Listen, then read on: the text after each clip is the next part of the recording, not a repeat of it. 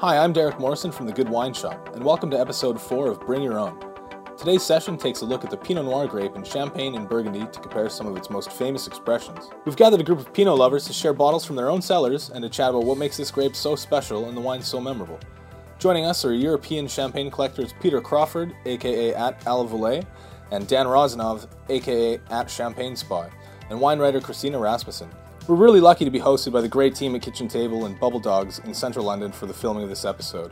Tucked in the back of Bubbledogs on Charlotte Street, Kitchen Table is one of the most exciting restaurants in London, led by owner chef James Knappett. You can find them online at www.kitchentablelondon.co.uk. Due to the nature of filming in a working restaurant, please excuse the various machine noises you may hear in the background, as well as the bustling bar. I hope you'll enjoy the episode. Follow us on social media at BYO Podcast the video version is available on YouTube, and subscribe to the podcast to make sure you catch all future episodes. Thanks for coming tonight, you guys. Uh, really look forward to tasting some wines together. Um, why don't we go around the room and, and uh, everybody introduce themselves real quick? Uh, we'll start with you, Dan. Do you want to uh, say a little bit about who you are and where you're from? Hi, guys. I'm uh, Dan Roznov. Uh, online, I'm also known as a champagne spy. I have a blog that's called, have the same name, and my blog is dedicated to only reviewing champagne.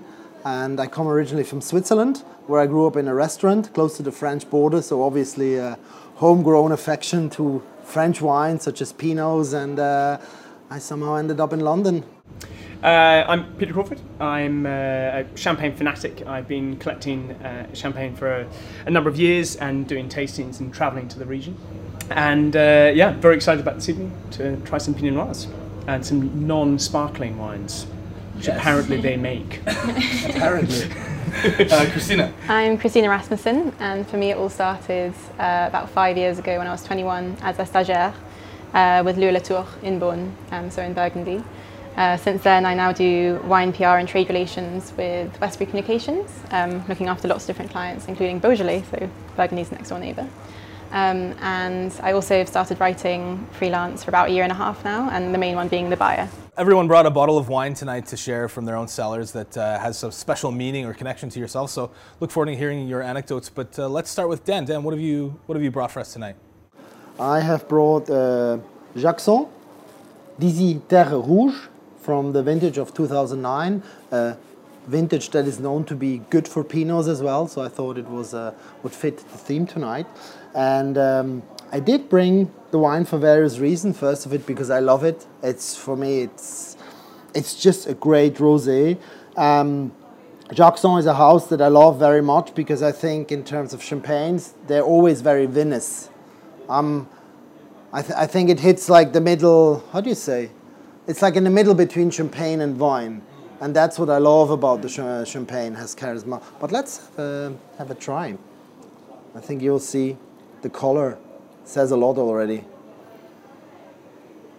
Jacquesson is one of these uh, producers I, I, I, I, struggle a little bit with.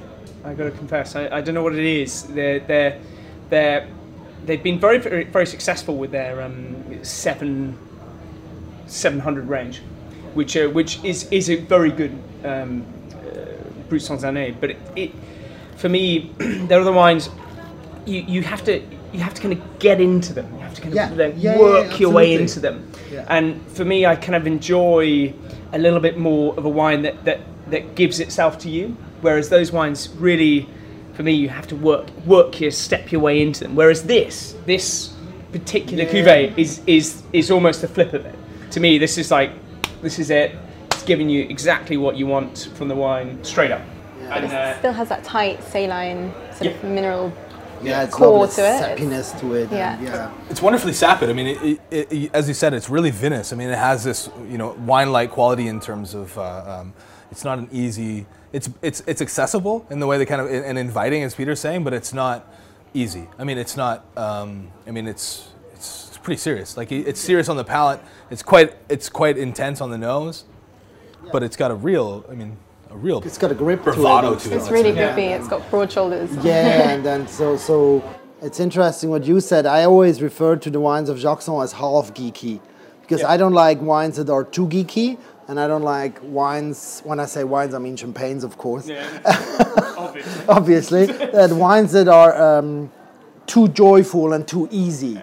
And I think that for me, this hits the spot because, as I said, I'm looking for a vinous character um, in the wines. And I, I really love rosé champagne, but I have to say, for me, there aren't that many good rosé champagnes. I think they're stepping up. They're stepping up Yeah, they're because because it's so difficult, and I hope we're going to get into this discussion later as well. The balance between vinosity and freshness to get it right, especially when you have you know you have the saignés on one side, where you have Yeah. You know macerated, and then you have the one that blend in red wine. So this is very special because it's 100% Pinot Noir, obviously, but 50% of it is done like a Saignée with bleeding. Saignée in French means to let the grapes bleed. And 50% is free flowing white juice. So it's mixed. So it's got both the vinous character and the freshness and the soil and, and, and it has no dosage, zero dosage. Yeah, and, and that's quite interesting from this vintage. I think a couple of producers have gone. I It was I their first time doing it, right? Which I didn't know that. I didn't actually didn't know that. I, Yeah. thought, I would have thought they've had because the, the the 08, which we had a couple of days ago, had two and a half, I think two point five. But I didn't realise. I mean that, and you did, that's astonishing for a non-Lucet. It's I think they probably has so much fruit in that Yeah. vintage, right? That that- I mean, would you guess blindly taking this that this has No no, dosage at all? It's like. No, certainly not. I mean, it's really quite round and rich, and, and you know, you, you get that sapidity, that that um, that salinity, that um, that that earthy character on the um, on the palate. But the finish is like ripe red fruits. I mean, it's like it's like eating cranberries. I mean, Yeah. it's got this really juicy, bitter, juicy, you know, like cranberry. I mean, it, it really has that character on the finish, and I, um, which no, I mean, it's really resolved. It has such a it has such a wonderful texture on the palate. It's really captivating, but at the same time, really rewarding. I mean, as you say, it gives so much pleasure to the wine, but it's uh, it's, yeah, it's fascinating. Is uh, it's, so it's fifty of the um, sorry, fifty of the red and fifty of the white, fifty Saignée, and then fifty. Um, Blanc de Noir blended together, and it's a single. Is it a single vineyard? single vineyard from Dizy, which is not a Grand Cru site, but it's it's debatable because it's next to a very famous Grand Cru village, which is Aÿ. So some people in the village they might say, you know, it's very close to Aÿ, so it might be Grand Cru-ish, but it's debatable. It's a very a special site because the soil is red. That's why it's called Terre Rouge, earth, red, red earth. And um, I've talked to the winemaker um, about this. We tasted it together when it came out, and I said, and I, I would love to talk about this as we go on. Um, if some of the champagne winemakers do relate the rosés to Burgundy or not. If they call them, you know, this is the Vosne-Romanée of Champagne or something. And I asked him this question, like I always do, and he said, if this was a Burgundy, he would say it would be probably a Givry. I just want to ask you. One thing you said was that you don't think there's that many great rosés. What what do you, in your mind, what defines a great rosé champagne, or what what are you looking for, or what's stylistically or um, um, personality-wise in the wines? Well, I was saying this because in terms of balance, it's the first thing I'm looking to. Of course, the balance goes always in, in correlation to personality and to house style and everything, because above all, I admire personality, and I think this is Yeah, a yeah, wine yeah, that yeah, has right. personality because it's so unique, and it's that's just what I love about the champagne, its diversity of wines. And to answer your question, Derek, I'm looking for balance because I think there's a fine line in rosé when it's too heavy mm-hmm. or when it's too light. And, and, and I think this balance is very, it's a very fine line how you're going to achieve that, that it's not too fresh or that it's too fruity and too plush. Because then we're talking, is it then wine or champagne? And that's what I love. For me personally, I love this kind of borderline between champagne and wine. Yeah, and he, and he- actually, exactly what you're saying, he's achieved that perfectly with this wine. Yeah. He's achieved that Yeah. balance really, really brilliantly. So you get that, you get that delightful freshness. And in fact, I would hazard a guess. I, I, I, it, it's one of those wines that, that teeters on the edge. If you close your eyes, it's, it's a blanc with that lovely cherry Yeah. fruit and that Yeah. little, little kind of playful notes that you, that you want. So it is that. Whereas some of the other wines, and I won't name any of them, but some of the other wines are definitely heavy on the on that vinosity way. It's a, it's a wine. It's almost And too full. fat sometimes, Yeah, exactly. yeah. Yeah. I mean, I love them too. I love good saignés, fantastic, or a good rosé. But as I said, balance and personality. And I think also another reason why I choose this wine is this has evolved in the last. It's only been out since 2003. You know, so there's only been this in 2003, and then it was uh, seven, eight, nine, and five, and every year it was different. At the beginning, there was more Meunier, and then they still kept Meunier and Pinot from the same parcel. And as they evolved, this is actually only this. Uh, the, correct me if I'm wrong. I think only the second one that has 100%. Uh, Yeah, I think the, Pinot. the 08 was, was the only other one. Yo 07, I think. 07, right. I think Maybe. Yo 7 was, was, but anyway, and it's just stunning. And now they come and they say, we're not going to do it red anymore. Yeah. Next one is going to be a Blanc de Noir because I think it's better. And, and I think that's fascinating because, and it's brave at the same time to evolve.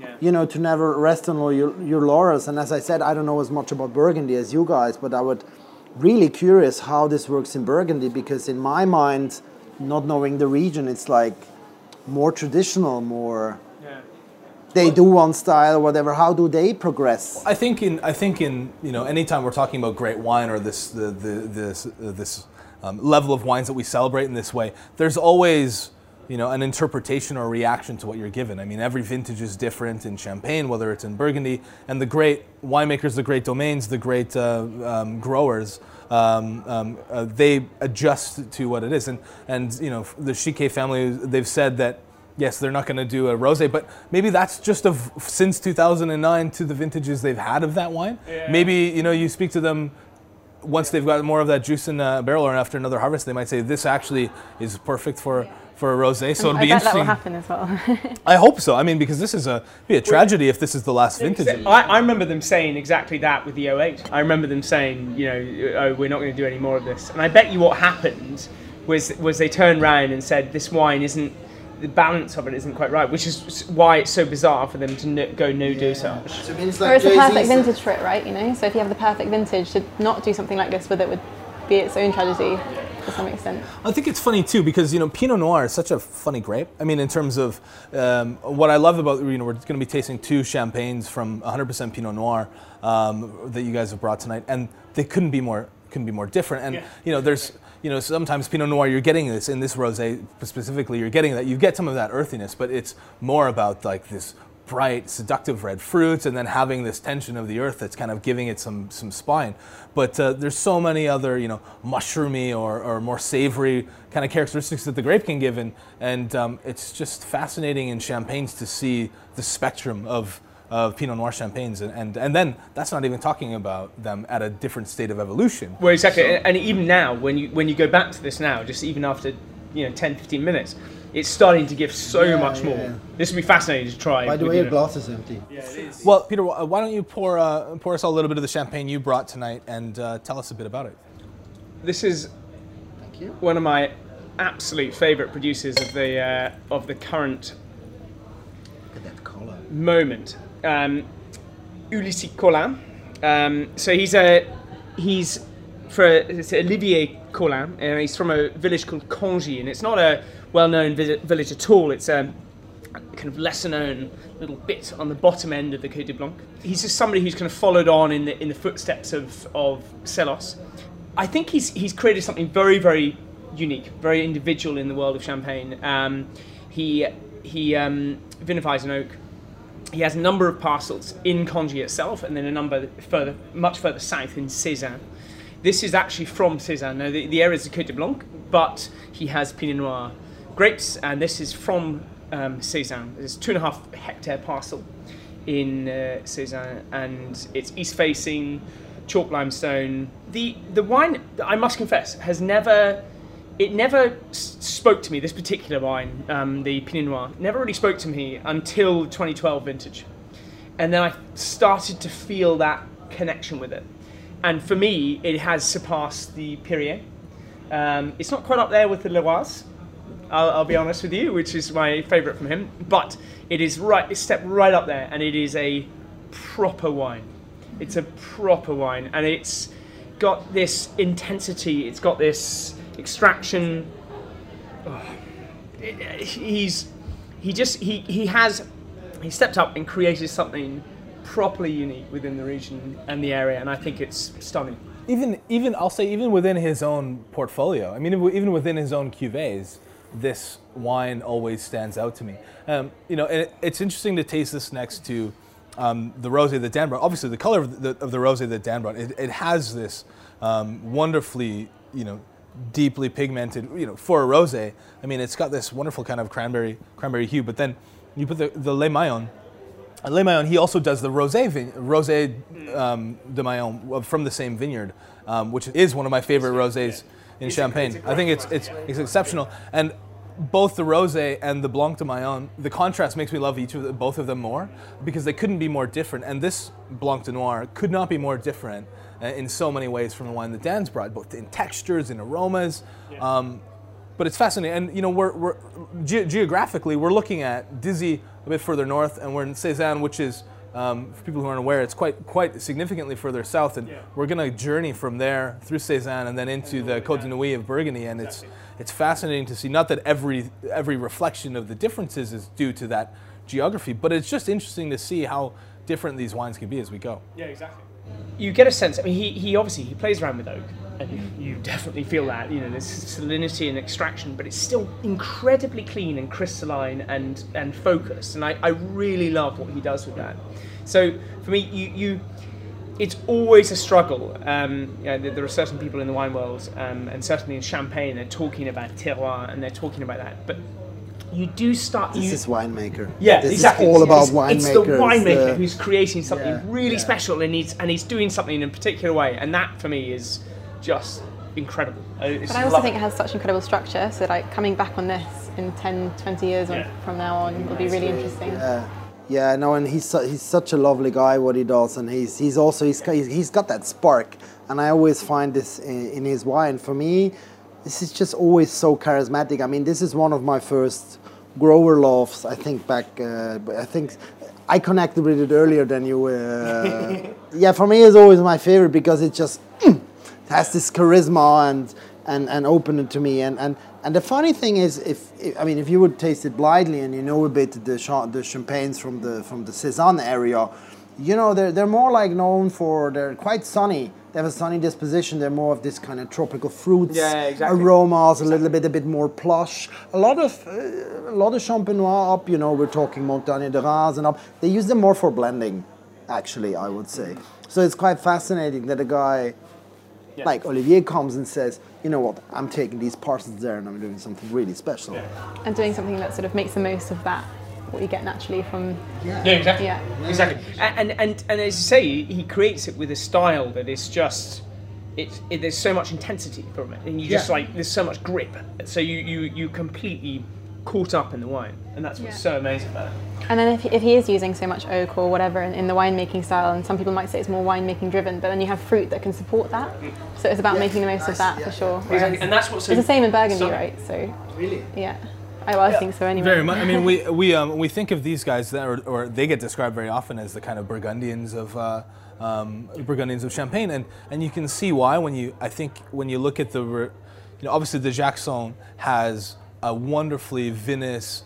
Very, as you said, a, this is a great the the Jacquesson from Dan, the rosé, is a wonderful example of, um, as you say, a really excellent balanced rosé champagne, and it has all of those qualities. It's it's uh, I I would say it's one of the you know for me I, I agree with Dan. This is one of my favorite um, rosés that I've had in the last few years, and it it it reflects the earth. It reflects the it reflects everything that you would want a great wine to say about where it's made and how it's made and um, and who made it in terms of it has this balance, this precision, and this uh, um, uniqueness. I guess in terms of I can't name many rosé champagnes that have this distinct personality and this kind of equilibrium, and I think that's important. But then as we move to the Ulysse Collin, it's a completely different wine. It's a completely different interpretation, and it has this, if we say Burgundian quality, it's starting to move in terms of textures and and um, the the way that it feels in the mouth in a completely different direction. And the aromatics, I mean.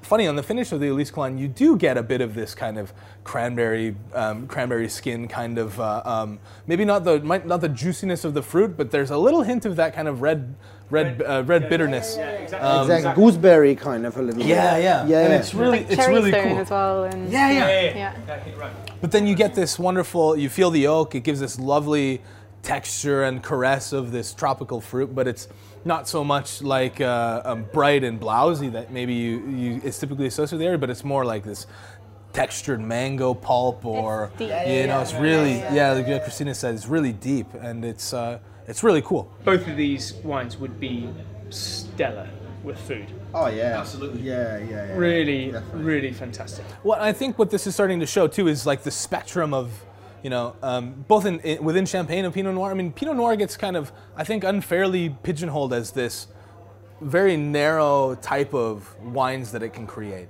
and you know, not just within Champagne, but even within these these small appellations, the spectrum is massive. I mean, you can do both of these with completely different courses of food. One is because of the textures and the way that it works, and but I wouldn't say any either of them is any less reflective of the integrity of Pinot Noir. Let's say, exactly. um, it's just showing It's the perfect shades. champagne spectrum for sure.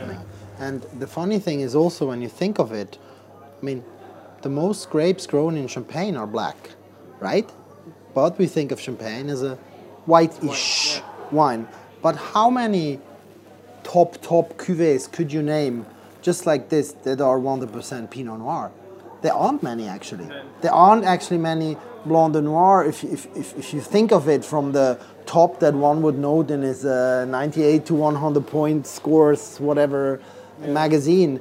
So I think it's it's a fascinating example, Le Maillon, and I just love it so much as well. Yeah. Not just in terms of charisma and what is possible, but also that it's possible to make good Pinot Noir modern way that has vinosity and freshness. So I think these these two just fit well together.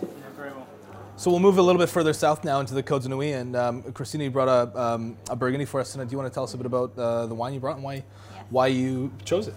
So I've just come back um, from Burgundy about two and a half weeks ago, um, where I went to visit Thomas Berry, who is the assistant winemaker at Jean-Yves Bizot, um, which actually was a little bit of a longer story how I got to him, because I was down in Beaujolais about two or three months ago now with one of my favourite winemakers in the world, who is Fabien Duperray of Jules Desjourneys. Um, and he's really good friends with Jean-Yves Bizot, so he was like to me, you have to absolutely, you have to go and visit him. He does amazing things. Um, and so through that, I then went to visit him. So I brought along the Vosne-Romanée 2014. And so the reason I decided to bring Bizot with me is because I feel he does things a little bit differently to how others do things in Burgundy. So he kind of only started his own domain in about 1993 because his um, parents and his grandparents had had his um, the vineyards, uh, which they're about 2.5 hectares in Romanet um, for the past 60 or 70 years, but they tended to rent out the vineyards to, to others. Um, and then Jean-Yves, he was a geologist, and he then took over the domain from his parents um, and went on to do winemaking. And he did a, a viticulture degree. And then he said that when he started to become a winemaker, that's when he sort of threw all of that out the window and he just sort of went very much with how he felt about the wine. So he um, began actually making the wines in 95. And then when 98 came, came along, he decided to rein in all sulfur use. Um, and I'm not necessarily um, pro or against sulfur. Like for me, it's I just think it's fascinating to come across a wine that uses so little because it's. Um, I read an article the other day um, where it likened using sulfur to um, like being a trapeze artist. and then what I think is unusual about this wine is that um, it's 100% whole bunch and 100% new wood, which there are a lot of the top end winemakers in Burgundy doing it, but it's something I think we see a little bit less. We see someone who's doing maybe 40, 50%, up to 75% whole bunch, or the opposite with new wood. You, I mean, you still see Dujac and Romanée Conti and stuff doing 100, 100, but there's not as much of it, and that's why I think he does it very well. especially at the village level. Um, I mean, that's. Um, it's not so often that you see that um, they're doing 100% new wood Yeah. on their village level cuvées. Um, you know, we'll taste another another Burgundy where someone who's quite famous for some of their oak and, and um, you know, shamed in the past for some of their excessive use of, of new oak on some of their cuvées, but uh, um, on his on his uh, um, village level he uses very little, and, and you see that a lot with some of the top growers. So it's quite uh, it's quite interesting. Bizot's reasoning for it is because if you buy one year old or second year old woods, it's going to have some kind of sulfur residual stuff in it from cleaning, etc. So he just wants his wines pure as can be, and he's just lucky that he has fruit that, well, to me anyway, can super support that. It's so Yeah. fresh. It's, It's incredible. The fruit is beautifully delivered, Yeah, it's very and it delivers the whole way through. You don't feel there's a there's a, a block in it. It just delivers the fruit, and it's all the way through the palate. It's fascinating. So, uh, and all of the second year barrels are sold Solo. straight away. yeah. It's it's wonderfully, as you said, it's really expressive. It's really approachable on the nose and bright. And you know, we're, we're talking about 2014 um, red Burgundy, which is uh, a very good vintage in my opinion. But also, you know, you, you see w- with a lot of younger wines, especially in a way, a 100% whole cluster, 100% new oak. Um, in, in, in such a young red Burgundy, it can be very inaccessible. These can- wines can be very shut down, um, and that goes for any any red Burgundy of this youth. And this wine is just like silk in on in the palate. I mean, it, and I think you know my my what I would interpret is you know having a very little amount of uh, sulfur is really having uh, a massive impact on, on showcasing this wine's purity in its youth. Yeah. Um, not going too reductive has- and shut down. I think it has to some degree to do with what he does in the vineyards. So he prunes in a very different way to, as far as I've seen anyway, in Burgundy to how other people prune. So he only has um, two spurs and then two buds and then two shoots, whereas everyone else tends to go out a little bit further. So I mean, in terms of yields, they're super low. It's like 10 to 20 hectolitres per hectare. Um, but I think that concentration transfers to gentle winemaking, which transfers to new wood and somehow does like a nice link from one to each other. I think I don't know. That's just my way of thinking about it. But It's it's really interesting. We're going to see this is a really nice comparison in contrast to um, um, the next one, who is another vigneron in Burgundy, which is really famous for the for the low yields and concentration of fruit. Um, and Bizot, I think, was. Uh, um, was neighbors or influenced in some capacity by Henri Jayer. Yeah, there's a real beauty in this wine. Uh, It, it, exactly that. There's there's there's a this, the elegance is just it just kind of it just takes you away. It's it's, it's very well well. Um, I, I'm so used to describing champagne, so it's quite weird to to a red wine and just feel this kind of almost ephemeral kind of just lifting Yeah. of the wine. It just kind of takes you away really really beautifully.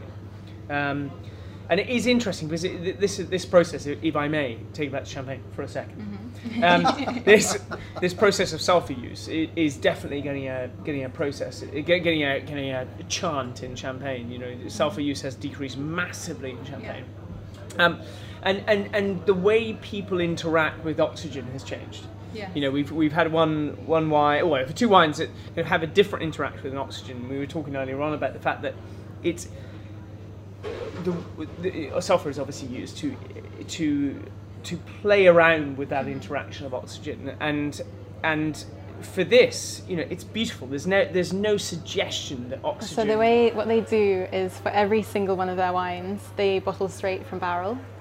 So it Right. takes them. There's three guys on the team. Yeah. It takes them about a month to bottle everything because they have.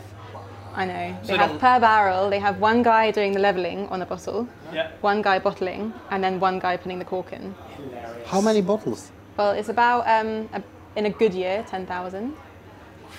It's 2.5, 3.5 That's hectares. proper craftsmanship. Yeah. But that's, and that's to because I think because it's so little sulfur that they Yeah. just want to get it into bottle. And it's the same. They so they store everything in the vineyard to make sure that nothing gets handled too much, so it goes straight in and then straight into fermentation. So. there's so much in common between this wine and the Jacquesson. I find if you, you have them both in, in your glasses, you taste them side by side. You know, these wines are like uh, you know different shades of each other. You're obviously getting much more. It's a completely different wine, a completely different vinous experience. But this is what I love about Pinot Noir in this stretch of the world is. I, you can't replicate either of these wines anywhere else in the world, in my opinion, and and um, and that's not to say that they're better or that they're you know there's there's wines from Pinot Noir from all over the world that I find absolutely enchanting, um, but they're different, and there's and and that's um, there's something about the uniqueness of of uh, um, the wines in this region, and you know these are both very individual wines, very captivating and profound in their own way. But when you taste them side by side, I mean, there's a real harmony, and there's and that it gets me really excited, and and and you know it's exactly the reason we're tasting the wines we're tasting today. Um, but there's it's about this like mineral core that's coming through. Obviously, that's more reflective of, the, of where it's grown um, and how they've and they, how they've kind of uh, not impeded that. But the fruit characteristics, there's a bit of that. Um, beyond just the red fruits, a bit more of this earthy sous bois kind of uh, character in both. And obviously, there's going to be a bit of uh, uh, savoriness lent by the whole cluster and um, and the wood, but. Um, it's just amazing. In, in, vinification terms, these wines are, you know, could not be more different, really. The whole cluster, the wood aspect um, removed from it.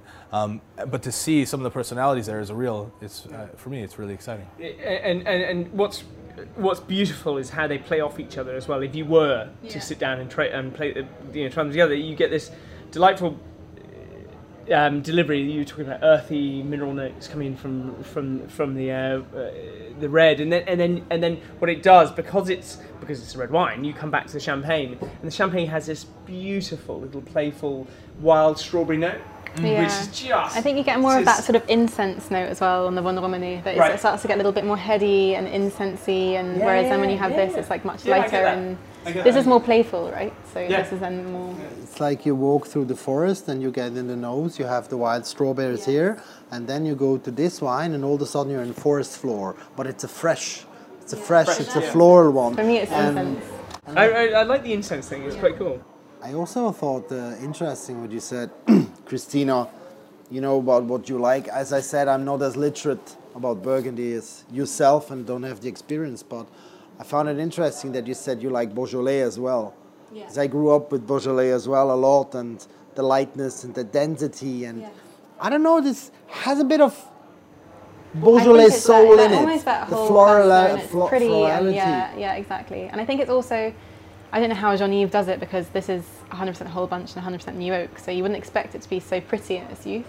I, I always am of the mindset that a great wine that's in, you know, for me, great wine, as you said earlier, Dan, um, is a lot of the times defined by balance, and, um, and I think wines that are in, that are in balance are always in balance. Uh, you, you, can say we can easily taste this and say this is very youthful. There's obviously a lot more potential for this to age and evolve and reveal so much um, more beyond what it's revealing right now.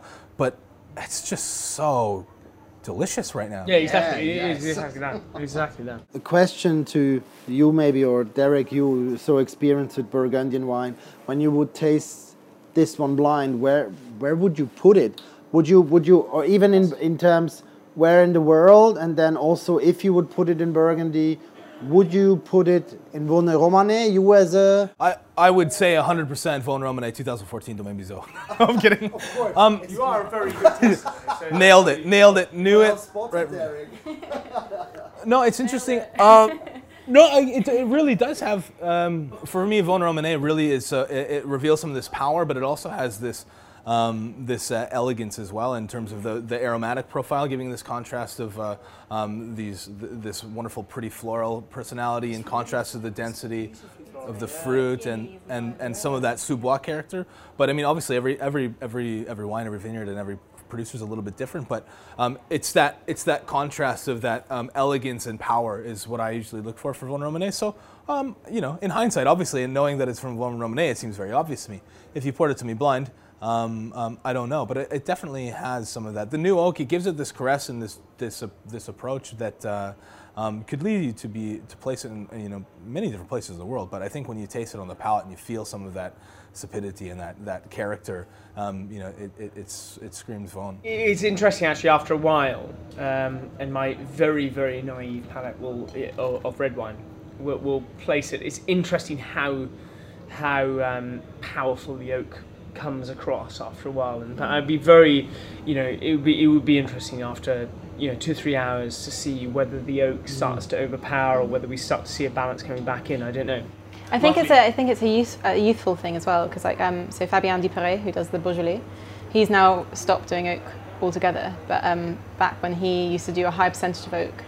Um, I've tasted younger wines of his, which are a bit like, oh, there's oak there. But then I tasted a 10 the other day, which, which was back when he used that high percentage on Gamay and you couldn't tell at all. If I'd been blind tasted, I would have been like no oak whatsoever.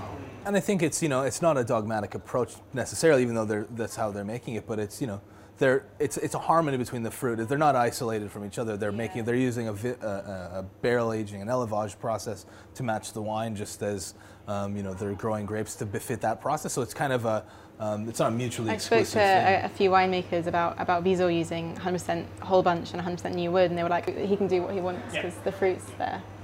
So, Derek, what have you brought for us, and why is it special for you?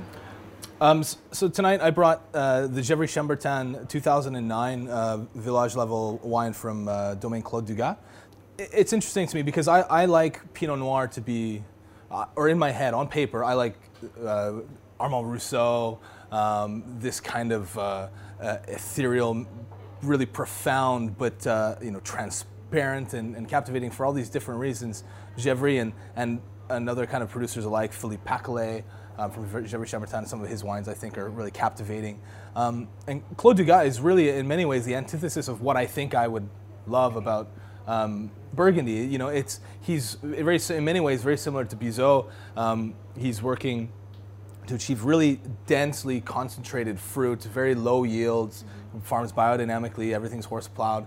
Um, it makes very tiny amounts of, of wines, but um, to create these really dense and interesting Pinot Noir. And you know, for me, I'm, i think of the Burgundies I like to be very ethereal and very elegant and, and, and lifted and, and um, you know, on their tippy toes, not to be something so powerful, which um, Claude Dugat wines in, in many ways can be. But I've tasted a number of cuvées, and it was the 2005 Le Saint Jacques from Claude Dugat that I tasted that I just couldn't stop thinking about the wine. I mean, I it was just it sat it stuck with me. It was like eating the densest, most flavorful blueberries and blackberries and you know densely packed wild, um, wild, wild, uh, um, you know brambly berries from the forest, and all through it was this unmistakable and this captivating um, spine um, of the Gevrey terroir, just kind of screaming through, giving you this sapidity and this um, um, this uh, uh, depth to it, which I thought contrasted so profoundly with the um, concentration of fruit, which was so seductive. And his wines always kind of captivated me since then, and um, they're really, they're really, they're really different. And, and, you know, we'll see in the 2009, which was a very warm vintage, and it's interesting to see how that vintage has evolved uh, um, and how the wines have even gained further spine. I think in, in, in many of the great examples.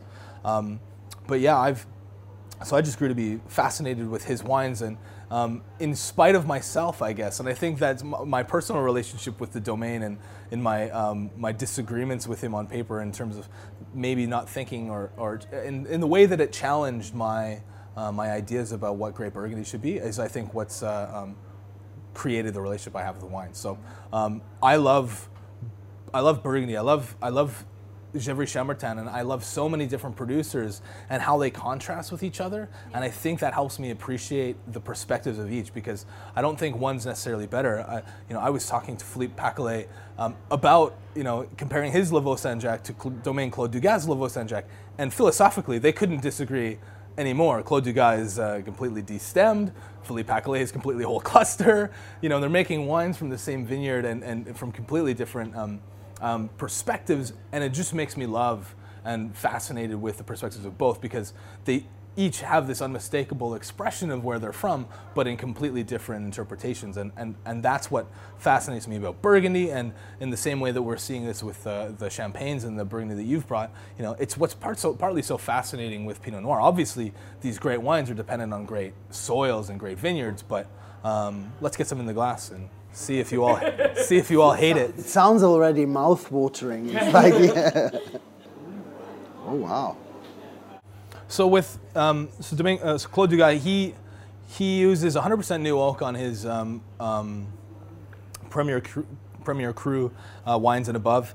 It's with really low yields. It, everything that he does is essentially to achieve, in the same way with Bizot, concentration in the vineyard. Um, and his, uh, his cousin uh, Bernard Dugat-Py is a, another famous um, heralded uh, cult producer that uh, maybe in some ways works um, somewhere in between Bizot and, um, and Claude Dugat. Works with a bit of whole cluster, um, works with a lot of new oak. You know, philosophically in the vineyards, there's a lot of similarities.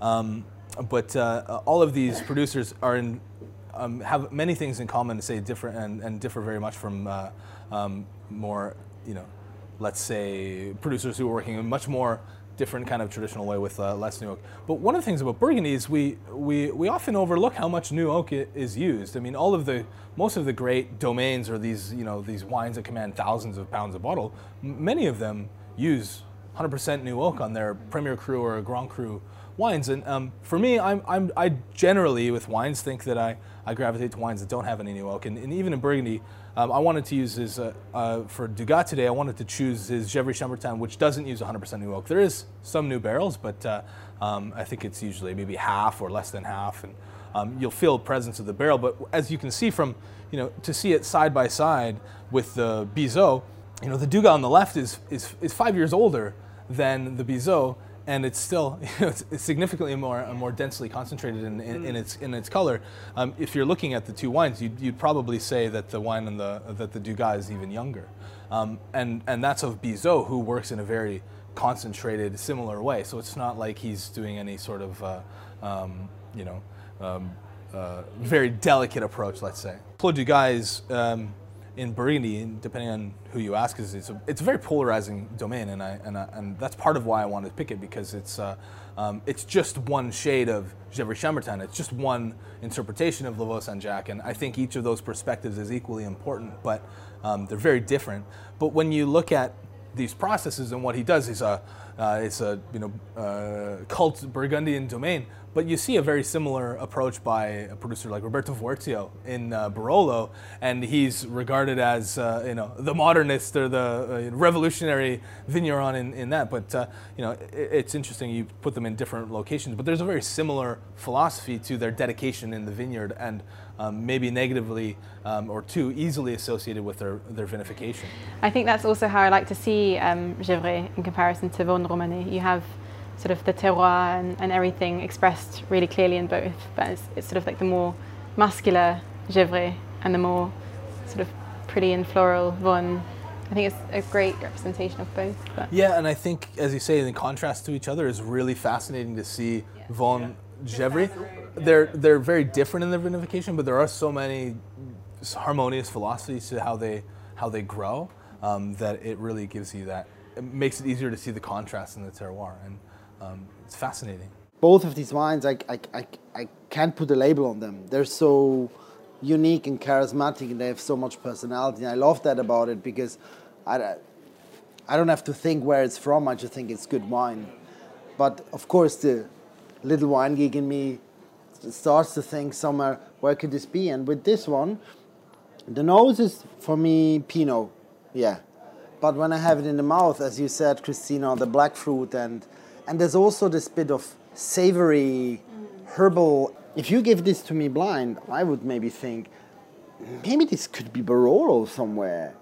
Or maybe even maybe even a bit somewhere middle of italy. I mean that's your region you you know that as well. And and and why I say this also has another reason when we we did a lot of tastings like with older, very old Barolos versus Burgundy, and I'm always fascinated how how these two taste almost the same when they're like 20, 30, 40 years old, then they move closer to each other, and it's, it's and this is like in young. It's it's really fascinating. I think it's I've never drunk something like this. It's so unique. It's just interesting too in the progression of the wines we've tasted to see that evolution in the concentration and kind of um, the amplification of the Pinot, I guess we could say in this, and I think it works really way really works really well in the ascension of the four wines we tasted tonight. But again, each one with each of these wines would be for different people. I mean, if we're if we're looking to friends or family or or, or customers or, or you know followers on social media, everyone's going to have a different perspective on on uh, which one would be more to their taste, and and um, so it's always fascinating to me when people say, oh, you know, you have customers, or people say, I don't really like Pinot Noir, or I said, well, that's so many things. There's a whole world that you're saying within that, and I always think that that's an interesting thing to explore to try to find like what is uh, what is the people you know what's their style that they might gravitate to. Because these pinots are very different on a similar end of the spectrum but um, will be very polarizing to some some people and, and and I think that that's I think that's interesting because I think they're made with equal integrity to many others.